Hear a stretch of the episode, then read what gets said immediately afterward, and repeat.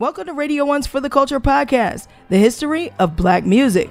In this episode, Radio One personalities Melanie Pratt, Sheila Belle, and Melissa Wade will take you through a candid look back at the history of gospel music, from Thomas Dorsey and the Caravans to the evolution of gospel music by the Hawkins family and Andraé Crouch.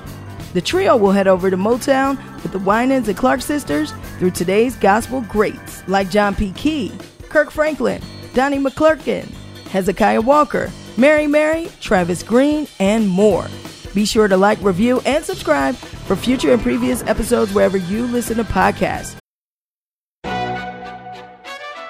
McDonald's is not new to chicken.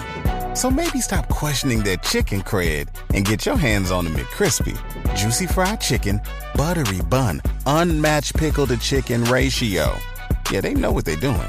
In fact, we can honestly say they're not new to chicken, they're true to chicken. The McCrispy. Only at McDonald's.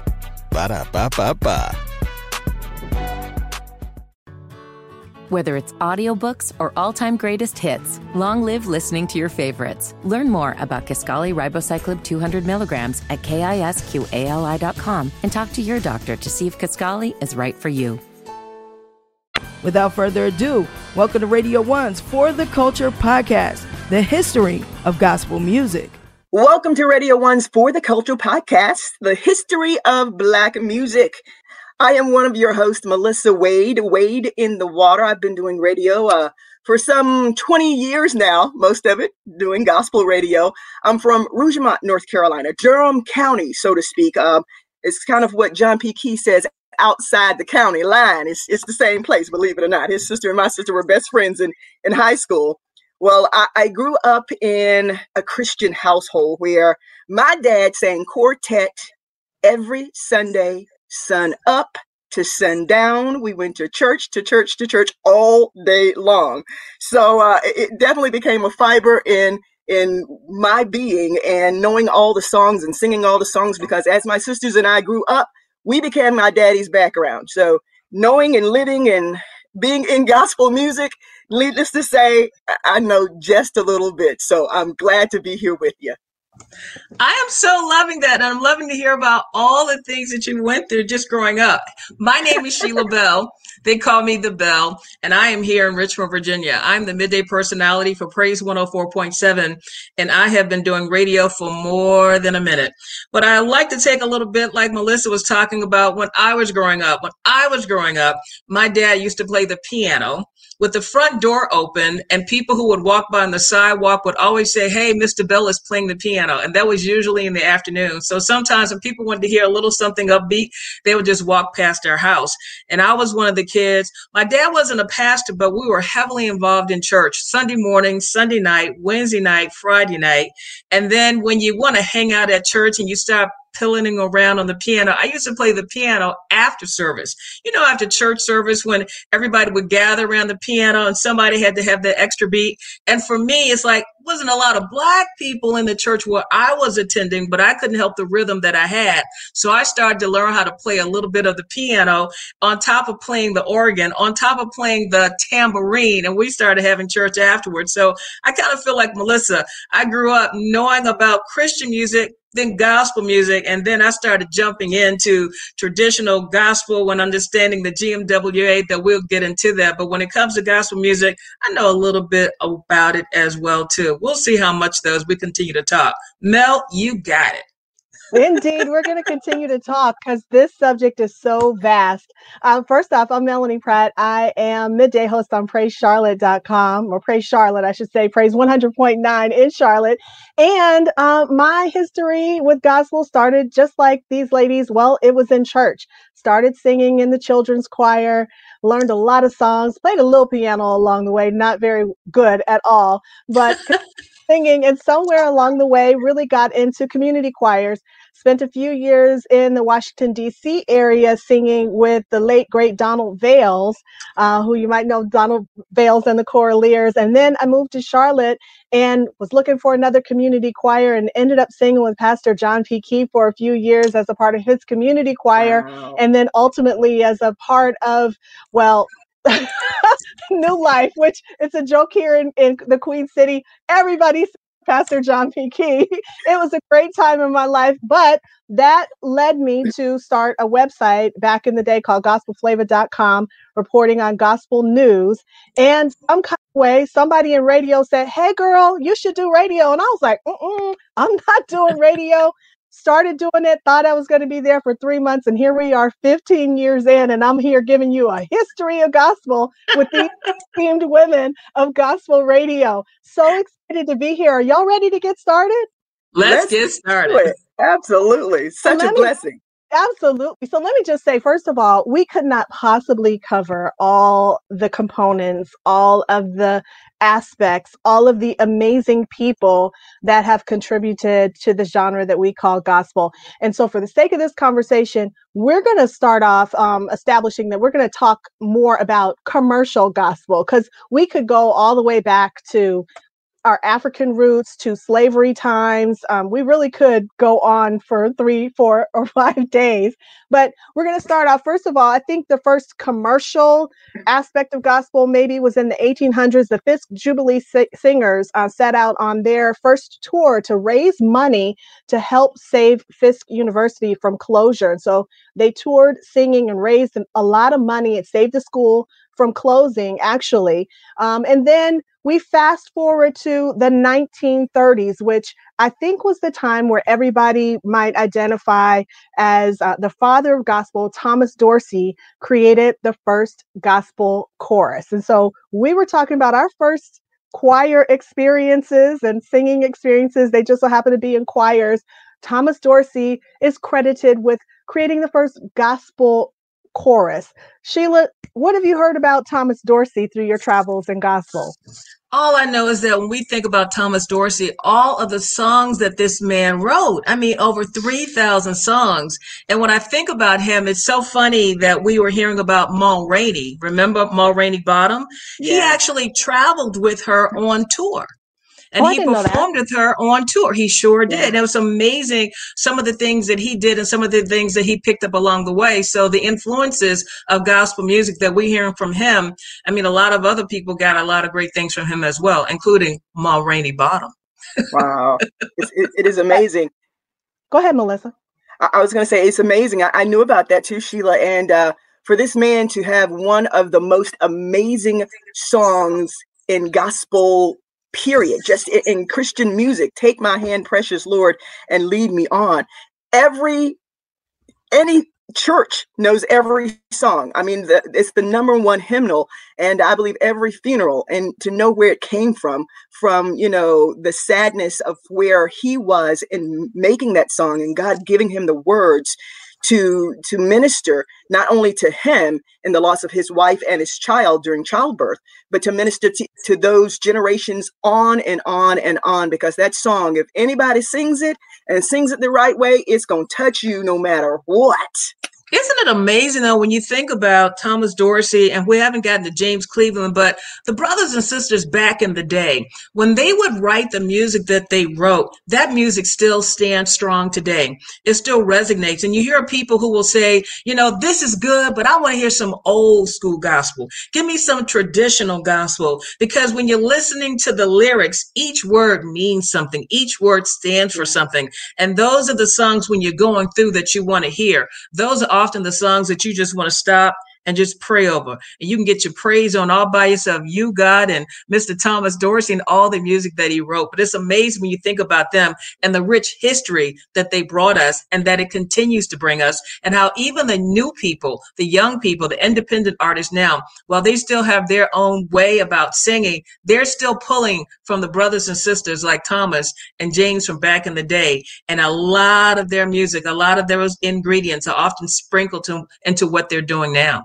Well, and I know Thomas Dorsey was criticized early on because he brought elements of blues into the there sacred music. Yes. And you know, it's funny, we're still having this debate today.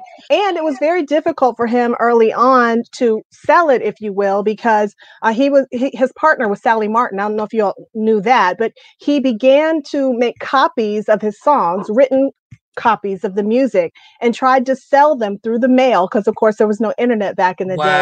day. And ironically because eh, just as today because a lot of black church musicians played by ear and didn't read the music it didn't sell very well so he got together a group of singers who would personalize songs to the sensibilities and the stylings of each particular congregation because we know your church is different than my church, right? Yes.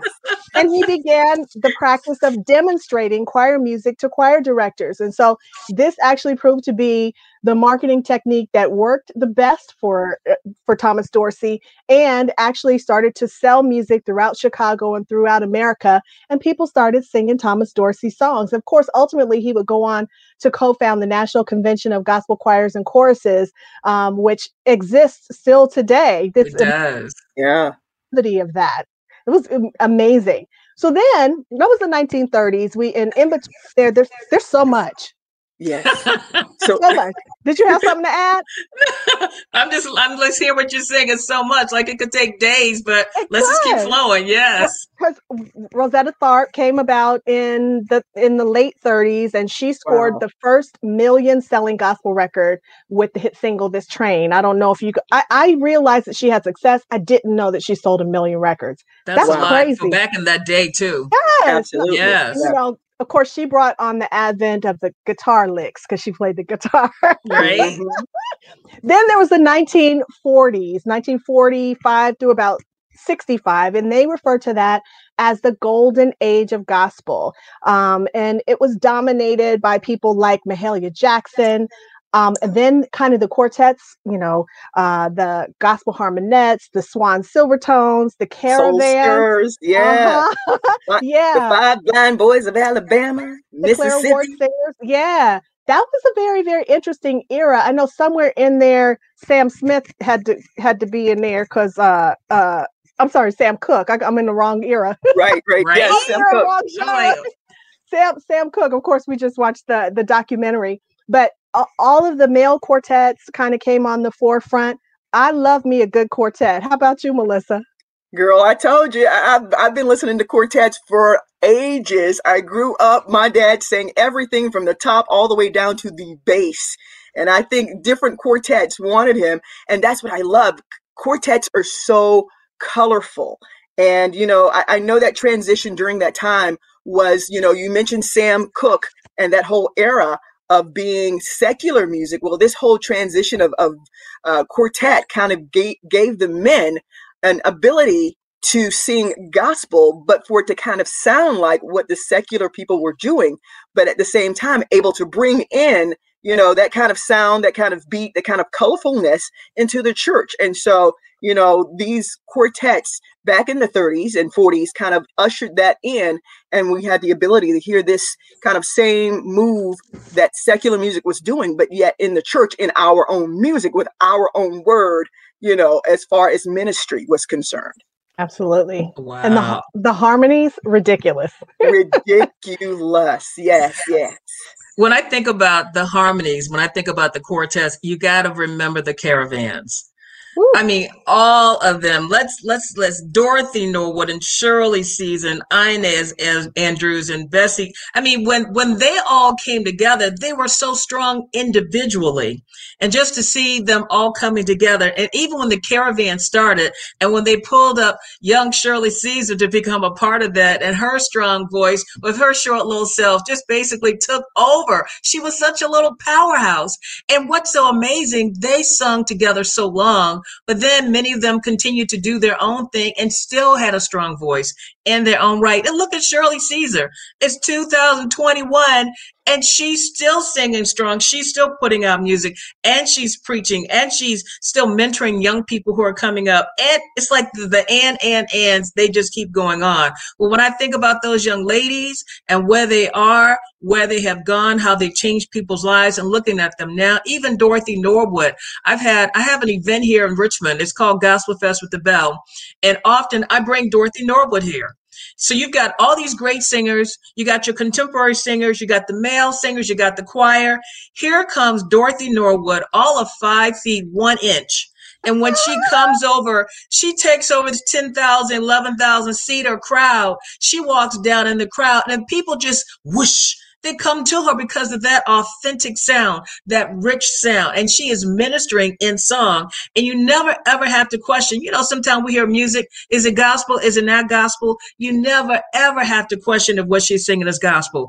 And it's all so strong. But it's amazing these little five feet one inch women, how their voices just just so powerful. Shirley is short, Dorothy is short, and they are powerful. you know, Sheila, I, I, love it because you know I'm here in Raleigh at the Light 103.9, and Pastor Shirley Caesar uh, lives in the same city.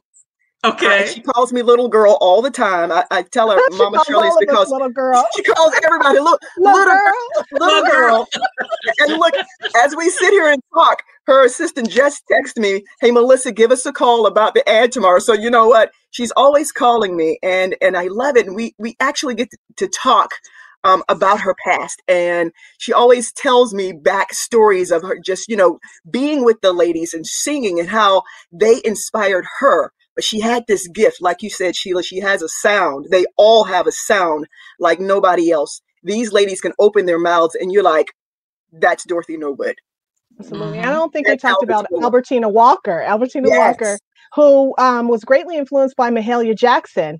Because um, I don't know if you know, Mahalia Jackson took her on the road when she was just a teenager. And then, of course, Albertina kept that on, bringing on these other ladies as a part of the oh, caravan. Wow. So it really, really was a thread that kept the gospel going. It's been amazing. You know, one of the famous lines by Albertina Walker, it wasn't her singing, but anytime you would find her in a crowd at the convention, the GMWA, and if there was something that was going on and people wanted to know about it, you would always hear Albertina Walker say, Tell it. Tell Just it. Tell it. tell it. people would tell it all the time. That is so true. I remember that. And it's amazing that we lived, we've lived time. That's amazing. Yeah and they're all known for and have such talents in storytelling. To mention tell it, Sheila Belle. Those are those three right there are some of the best storytellers when they come to singing. That they outdo everybody, even their past songs, just outdo anybody and everybody in this day.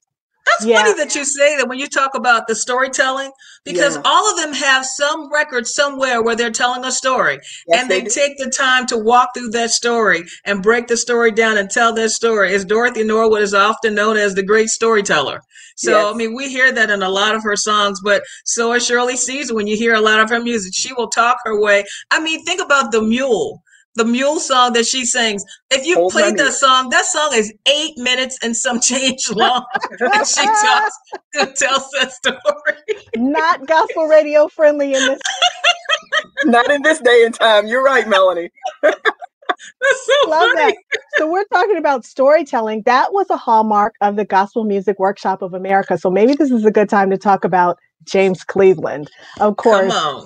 I mean, you cannot talk about gospel without talking about James Cleveland, who uh, went to Los Angeles in 1962. He recorded Peace Be Still in 1963. He established the Cornerstone Institutional Baptist Church on Slauson and Western in 1967. And then in 1968, established the Gospel Music Workshop of America, which was the largest music conference, I think, in the country, the world, or something ridiculous for many, many years. 150 and, chapters, 15,000, yes, right? 15,000 members. Incredible. Wow. And anybody who is anybody in gospel has come through the workshop. We had the big yes. summer conference that was a week long, and there were literally music workshops. And then on the other side, artist performances of all sorts. And everybody mm-hmm. came out of GMWA from Kirk Franklin to Pastor John P. Kee to many of the contemporary artists everybody came through that conference. Yeah. Sheila, I know you've been to GMWA.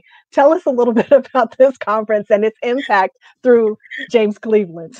I'm only laughing because when you say a little bit, it's like now this could go on for a week. Oh this conversation with the Gospel Music Workshop of America. Yes. And let us not forget, while James Cleveland is credited with founding it, yeah. Albertina Walker was also written down as the co-founder of the GMWA as well.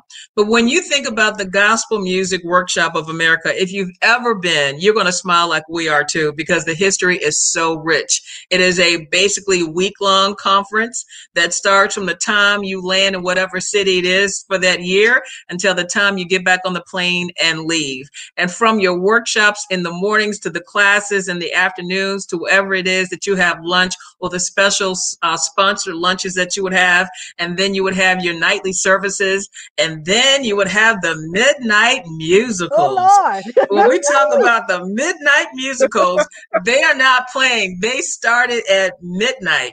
And the joke was you want to go to everything. You don't want to miss anything, but there's a certain way to attend after you're up at seven o'clock in the morning, nine o'clock in the morning, and to be at the 12 midnight musical. You do it in style. You come in there looking fine and fierce, but there's a professional way of sleeping so you don't get caught on camera when people are taking your pictures.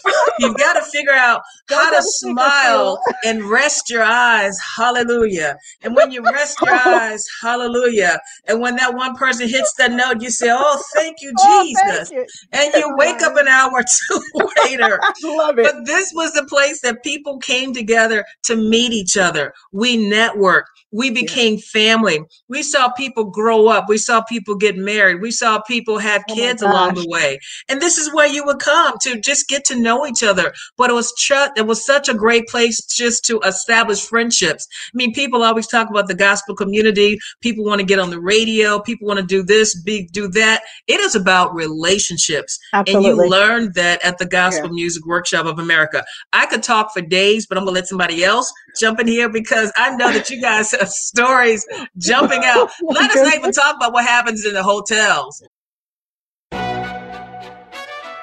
McDonald's is not new to chicken. So maybe stop questioning their chicken cred and get your hands on the McCrispy. Juicy fried chicken, buttery bun, unmatched pickle to chicken ratio. Yeah, they know what they're doing. In fact, we can honestly say they're not new to chicken, they're true to chicken. The McCrispy. Only at McDonald's. Ba da ba ba ba. Whether it's audiobooks or all-time greatest hits, long live listening to your favorites. Learn more about Kisqali ribociclib 200 milligrams at kisqali.com and talk to your doctor to see if Kisqali is right for you.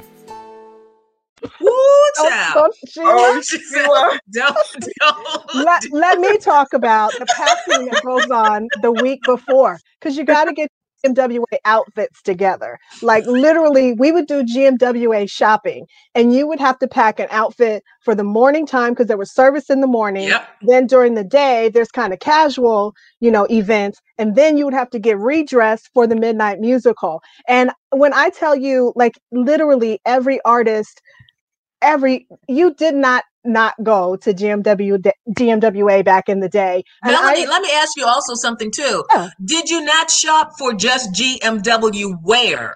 Because there is regular wear at work, there's Sunday wear, but you bought clothes specifically for, For the Gospel. Music Workshop of America. no question about it no question about it then on the industry side that you know business took place because there was the gospel announcers guild which Right. was an opportunity for all the artists to present to the gospel announcers from across the country and it was everybody from you know folks at radio one to you know the mom and pop station in you know you know wherever. And everybody was there on equal footing and wanted their record played. And this was an opportunity for people to sing. And back in night oh gosh 2000 maybe I I had a small label and i broke jj hairston and youthful praise at gmwa Wow.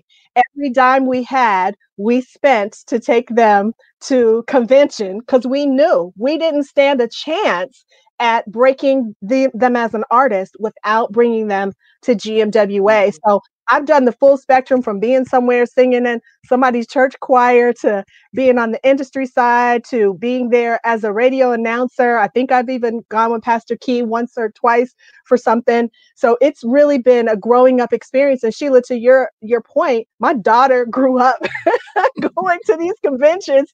You know, she thinks Donnie McClurkin is her uncle. he probably amazing. thinks it too, knowing Pastor Donnie. He absolutely does. He absolutely does. Melissa, what's your GMWA experience?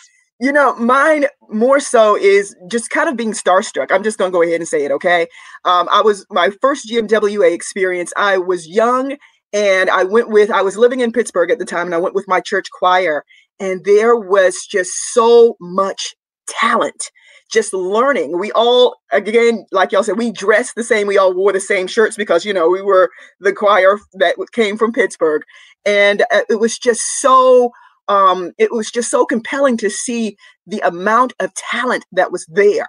I felt like I just couldn't learn enough just from you know people you didn't know. They would open their mouths and they would lead a song. I was part of the alto section so i felt like i was famous as well. So the gmwa not only nurtured what you had but it made you feel like you know what you can be this too. And so that's what i appreciated about the gmwa is that you know from all walks of life everybody coming from everywhere else you left feeling like i've learned something that i can take to my church and we can go even higher you kind of oh, mentioning like the banner says everybody is somebody. Well, we always see that banner every year that yes. we come. And I'll tell you one one great thing about the GMWA, because they always had their board meetings or even even their summer conventions in different cities, it allowed people to see so many different parts of the country where they probably would not have gone before. Because when you go to these conventions, you're in safe space with different people. So when you think about going to Las Vegas or California or Florida or Tampa or Chicago or Ohio, Ohio. It's like different places that you've gone that you never would have gone before. And when you think about your timeline and going to the GMWA, real quick, my first GMWA was in Atlanta, Georgia. And I did not know too much about anything. So when I got off of the plane and I got into the little shuttle and then I took a bus somewhere and I went somewhere and I went through something else, I came up some steps to a hotel. And when I got there, it was John P. Kee. I was like you, first time yeah. seeing everybody and the background singers. And John P. Kee, tell you how long ago it was, when he saw me, he picked he picked me up. He says, Welcome to GMWA. And my mouth was dropped like, Is this for real? I n- never ever. But what a great welcoming. And that type yes. of energy has always followed me from from that first time there to the last time that I have attended. And it's always been a great experience. Well, because that's Absolutely. really kind of one of the cool things is there was no segregation between the people and the artists. So you mm-hmm.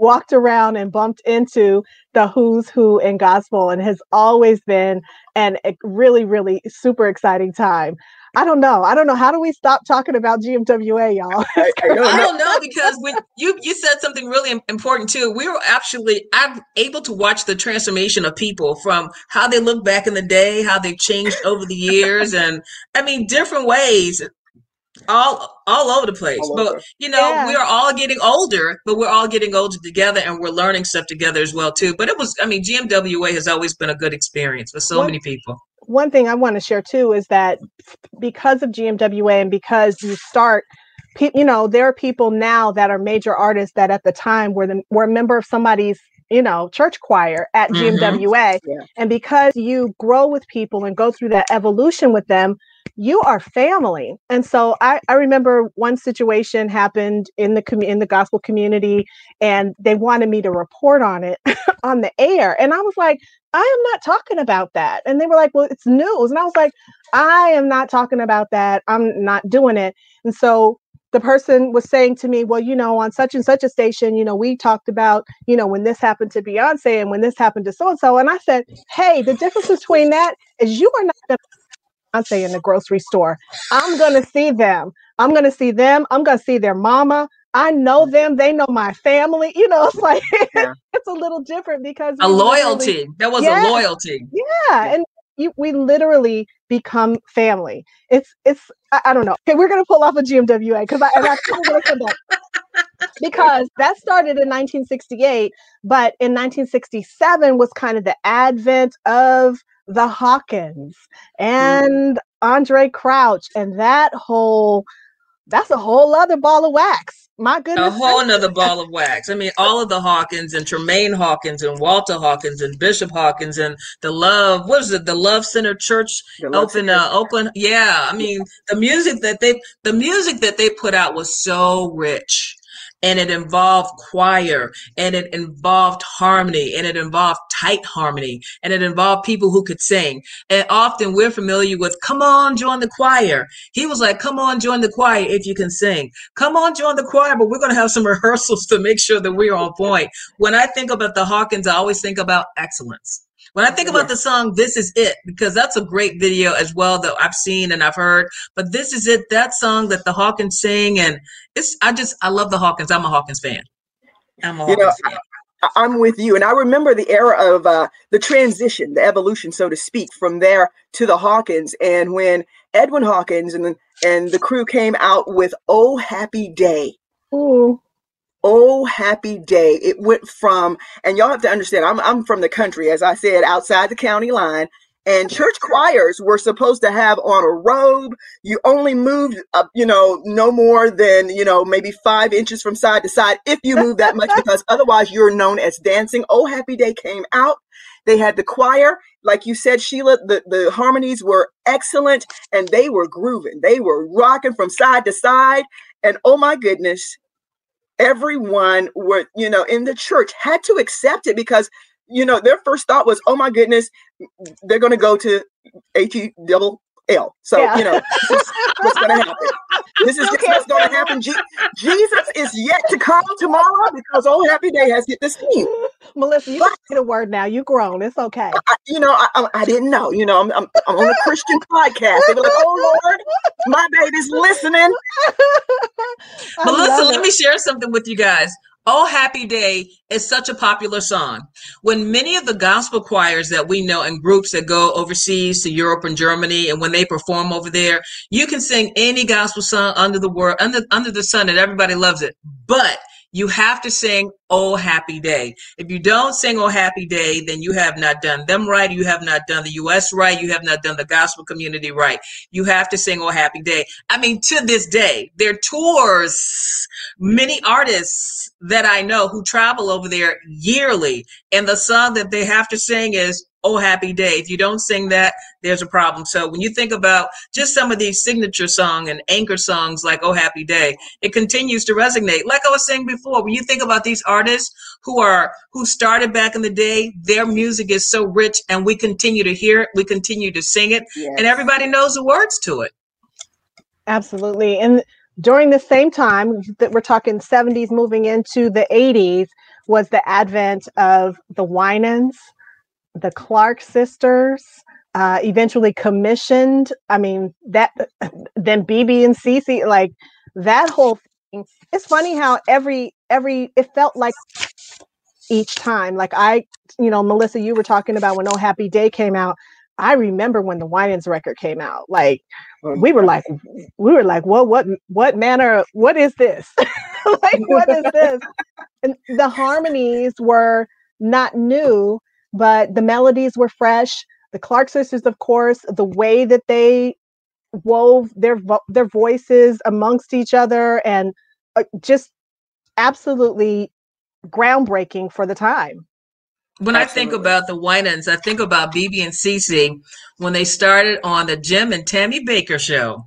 And that was way back in the day on Sunday mornings where we would watch them singing and we were waiting for BeBe and CeCe Winans to sing. But when they finally took off and they became BeBe and CeCe and then the Winans, it's like all of the Winans is like, I think at one time they may still be recognized as one of the first families of gospel music because they were all rich in what they had to deliver. I would love to hear Pop Winans sing, and he would always sing about the gospel train. Mom Winans can sing. I loved even to hear the Winans, and then it was the three, the th- the, the three, the three brothers, the Winans, Marvin Carvin. right? Right, those three, and then when their yeah. kids started singing music, it's like all of them are rich. And then Debbie, uh, Debbie, Debbie and her sister were singing. them are rich Huh? you said all of them are rich No, with their music, their music is so Rich rich. Town, Rich Town. They probably made some money too and made a little run too. Yeah, but when I think about them though, I just I just love their music. But that song by Debbie and her sister, I love that song that they made. That's so pretty. You know, one thing that always made me laugh about the Winans, eh, eh, BeBe and CeCe specifically, is um, especially when I first started gospel music, a lot of people thought that BeBe and CeCe were husband and wife. And, and when I would say, you know, that's brother oh, wow. and sister team, BeBe and CeCe wanted, they were like, you mean they're not married? I'm like, no, they're no, they're not, you know, like Tramaine and Edwin, they're, they're not married, um, Tramaine and Walter, but um, that was one of the things that a lot of people thought that they were husband and wife because they both had the last name. But like you said, everyone in that family, I asked them uh, during, I think I asked CeCe during an interview one time, I said, is there anybody in your family that can't sing? Hmm. And I'm not sure she really gave me a name. I don't think that there is. so that rich sound, Sheila, I, I, totally agree with you. And uh, BeBe and CeCe alone brought a new sound to gospel music as well because uh, their sound were kind of like you know and i understand why people thought they were married because it was a lot of love you know lord we love you you know um, right. i'm lost without you. Heaven I'll, I'll take you there. You know it was kind of a that if anything ever happens to you. And so you know in many forms they were like you know it's a love song to god but maybe they're t- singing to each other. But that was that kind of first of not necessarily you know, that whole exaltation, but we are singing a love song unto God. And we saw a lot of chemistry between them as well when they were singing. Even when we think about the Clark sisters, when we think about the Clark sisters, I mean, that whole story with Twinkie and Karen and Dorinda and Jackie, I mean, all of them, how rich it was then, but even to the point now that with uh, Holly Carter and Relevate Entertainment, how they pull that movie together to tell Ooh. their story. Now people are seeing and they're seeing what we grew up with, what we've heard along the way, but they were a- are able to see it for themselves. And that story story is so powerful to the point now you think about gospel artists that we're doing so well now that their life has been turned into a movie that people want to see and that we want to see it again. And then the actresses that they got to play these roles. I mean this says a lot about how gospel music has grown to the fact that there's such a respect level there that we want to put this on the bigger screen.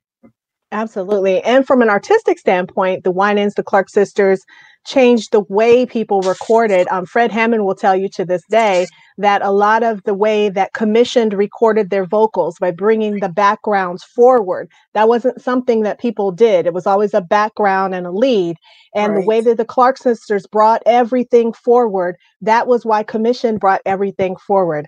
And it was it was it was the beginning or, or the continuation of a sound that would impact a, an entire other generation because from there, yeah, let's talk about commissioned, which then went into an era of, you know, the 80s and the 90s, which included Fred Hammond, Pastor John P. Kee, Yolanda Adams, uh, yes. and then just so amazing, amazing artists out of, I think maybe that might be my favorite era of gospel, maybe because because of the age I was, which I will not share on this podcast.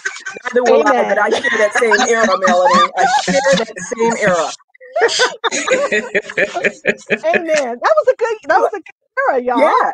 Yeah, Donnie McClurkin, who just rose up, and then of course, you know, you mentioned commission, and that branched off with Fred Hammond doing his solo, Bishop Marvin Sapp, and they had so many. Even Keith Staten, I believe, you know, for a while there. I mean, they had so much talent there in commission. So when they broke off, like you said, in the 80s, we had so much music, including, like you said, Yolanda Adams, Bishop Hezekiah Walker.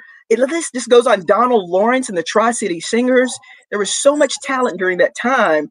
Um, and, and a lot of this, as we go back to the GMWA, a lot of these artists came from that as well. So, like you said, we as a um, a, a, gospel industry, as a gospel family, as a musical family, grew up together watching these artists grow up and become what they are and giving us the music that they have the talent for. Melissa, you threw something out there too because you talked about them coming from Detroit. We've been talking about a lot of the artists also coming out of Chicago. Yeah. Then we've been talking about a lot of them coming out of Los Angeles. So, what is the true birthplace of gospel music? Oh, I'm not hmm? touching that. I'm not touching that with a 10 foot pole. Honey, Sheila, you are not going to trouble. It makes you talk, think about that, though, right? I, I, look, I was about to talk about something lighter. I was going to say everybody had a crush on somebody in commission, and I was going to ask you who you had your crush on. But yeah. since they're all oh. women of and they are all men that are married and grown, we will skip that topic too. Amen. but can you tell us who you had a crush on, Mel? you know what? I, it's just funny. I think it was just I, I don't know that I had a crush on any one person. It was just they were young guys, you know, and it was yes. like that was really kind of the first time we had seen that or I had seen that. And it was just, it was intriguing. You know, they were cool. Like I remember Fred telling me the story that they had, um, they had put their on and stuff and taken the pictures for one of the projects, one of the first projects. And then um, at some point they had changed into their jeans for some other reason. And somebody had taken some pictures. And when they went back, they said, Well, we want the picture in the jeans. And that was like unheard of. They were like, oh, Ooh. Oh, no, no, you're not. No, you're not going to do that. And they did. And that was kind of a big deal at the time. So I think it was the first time that as a young person, I'm telling my age anyway, Lord have mercy. As a young person, it was the first time that, that, uh, you know, I had really, really seen that. Melanie, I'm going to go with you because I was in high school it was one of my first major concerts. The the auditorium was full of nothing but young people, and on the stage were these men, these six young men, and it was just absolutely wonderful. I have to go with you, Sheila. Yeah, the crushes were there because they were good looking men. you know, Fred was the coolest one because he was at the end with the guitar and his, yes. his voice was just mesmerizing. But he was just so cool with the guitar, and I was like I just love him. Just, hallelujah. what was your favorite song by the um, commission? What was your favorite song? Oh, oh ordinary. ordinary. Yeah. Just, ordinary. Just yes, that was my favorite. There's so many. There is. And what was that? Eleven, maybe. I like I was a schoolgirl all over again, screaming in you know like a crazy person. I want to like before we get too far. I wonder in 1993 something major happened. Uh, GospoCentric was started by Vicki Mack and yes. Claude, and uh, the story goes that they started with a six thousand dollar loan from her father's pension, mm-hmm. and their most notable signing was Kirk, Kirk Franklin. Franklin. Yeah. yeah. Who was a product of GMWA. GMWA. Yeah. Interesting. Do you remember how this story went? Because Daryl Coley said that he was talking to uh, Vicki Mack and had the tape that Kirk Franklin was on, like a cassette tape, and gave the tape to Vicki Mack to actually hear. And when she heard it, that's when this whole story started to unfold with Kirk Franklin and then all the other talent that fell under the umbrella of GospoCentric and then B-Rite. It's amazing. Yeah, it really, really is fantastic. And then, of course, from GospoCentric, we also got, um, I think Kurt Carr started there, Trinity Five Seven, Byron Cage, Byron Cage, Natalie Wilson. My goodness, so many. I, I don't want to. Gospel name gangsters. Yeah. wait, wait, wait! I've got to pause here because I did have a crush on one person. Oh. In, in the Gospel Gangsters. Sheila, and that's go ahead. the end of that story. tell us what you're really about, Sheila. Come on. that was a crush. That was a crush from a distance. That was it. It's like, oh, okay. you didn't bump into him at GMWA? I saw him one time, and after I saw what was going on, I said, "Okay, crush is over, moving right along." Oh, okay. No bad boy of gospel for you. No bad boy of gospel. oh my goodness, so much, y'all. It's like so now we're at really John P. That, yeah, that I mean, that, now this is what now this is the funny part. That's what we defined as contemporary gospel, right? Mm-hmm. You know, at that time, it was Clark sisters, Winans, BB and CC, Kirk, Yolanda, Donnie, Commissioned, Witness, Vickie Winans. You know, uh, uh, did we say with Pastor Kee, Vanessa Bell Armstrong, and so many others. And yeah. now there is yet another. There's been several iterations. Israel and New Breed that was the whole thing. yes. The praise and worship. I think we're kind of in the middle of the praise and worship focused thing. What would y'all call what, what would you define this era? Where we are now? Yeah. We're still defining it because yeah. it seems like the, the music is still changing. It's it's becoming more contemporary. It's becoming more millennial-ish It's becoming more of do your own thing. But Right. people are still worshiping the way that they want to worship. But because also, even now, so because we're not in the church, we're in the middle of a pandemic right now. People are really individualizing their own styles and how they see it. So it's no longer really gospel in a box, but it's truly their own style and it's going kind of different places, but they're still ministering. They're making sure that their lyrics are touching and changing lives because people are living lives differently. People are going to church differently. They're hearing the word differently. So you've got to minister to people where they are. And the music now is really just meeting people where they are, in my little opinion. Yeah, yeah. kind of No, a prophetic ministry, so to speak. They're they're taking the prophetic into and, and bringing the music of you know the prophecies of that's that's there, the actual word of the Bible. Instead of talking about God, they're taking the words from that's within uh, what we are learning uh, within the ministry, within the Bible itself, and making songs. And I know Israel was one of those artists that does that, still does that, and did that very well, uh, bringing it to the gospel music industry. I Yeah, agree I with know. you. it's funny. I was talking to uh, Deitrick Haddon the other day, and I was saying when we started, you know, I said, you know, you were Deitrick, and y'all were Jason and Travis and Smokie, and now you all are Pastor Travis, Pastor Jason, That's right. That's know, right. Pastor Absolutely. Smokie, and, and so many others, and it really is a you know evolution is what does what it does. It keeps it keeps moving and so maybe we'll have to do a follow-up podcast because i don't even want to start naming today our stars of today because that is that is a whole other ball of wax It really is. I, I really, though, commend our artists, those who have become pastors, because it's such a responsibility as the world continues to change and how social media has so many people stuck on them instead of more so stuck on getting to know God, that we really have to get the focus back on bringing lost souls to Christ, getting connected with God, and getting more so on the Word. And those brothers and sisters who are singing, who are also ministering, they understand that responsibility of making sure that they continue to grow in God. And a lot of us have become so so content with where we are and forgetting about the importance of growing in the word, being close to God, connecting with God, praying to God.